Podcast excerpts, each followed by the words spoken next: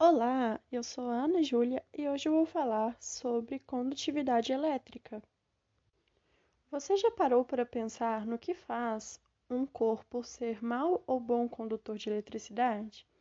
Para entender isso, precisamos analisar a natureza do átomo que o constitui, pois existem átomos cujos elétrons presentes ali nas camadas mais externas, né, da eletrosfera, se desprendem e, e ficam livres, e assim eles podem se transmitir, ser transferidos, né, facilmente para outro corpo.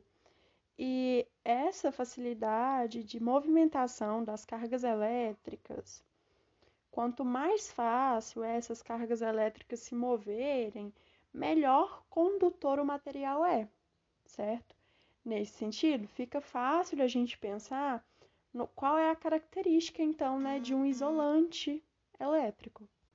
Então, um bom isolante deve apresentar uma dificuldade no que se refere a essa movimentação livre das cargas, né, no interior do átomo.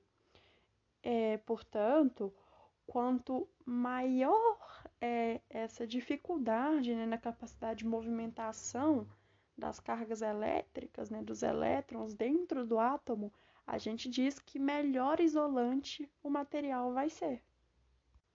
Ainda assim, definir um corpo como bom condutor ou bom isolante elétrico é relativo, no sentido de que depende da tensão a qual esse material vai estar submetido.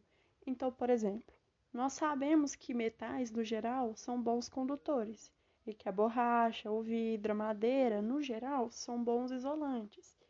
Mas tudo isso vai depender, né, da quantidade de energia que vai passar por esse, que, né, que, que poderia passar por esse corpo. Então, por isso, é necessário tomar alguns cuidados, né, quando está se lidando com, com altas tensões.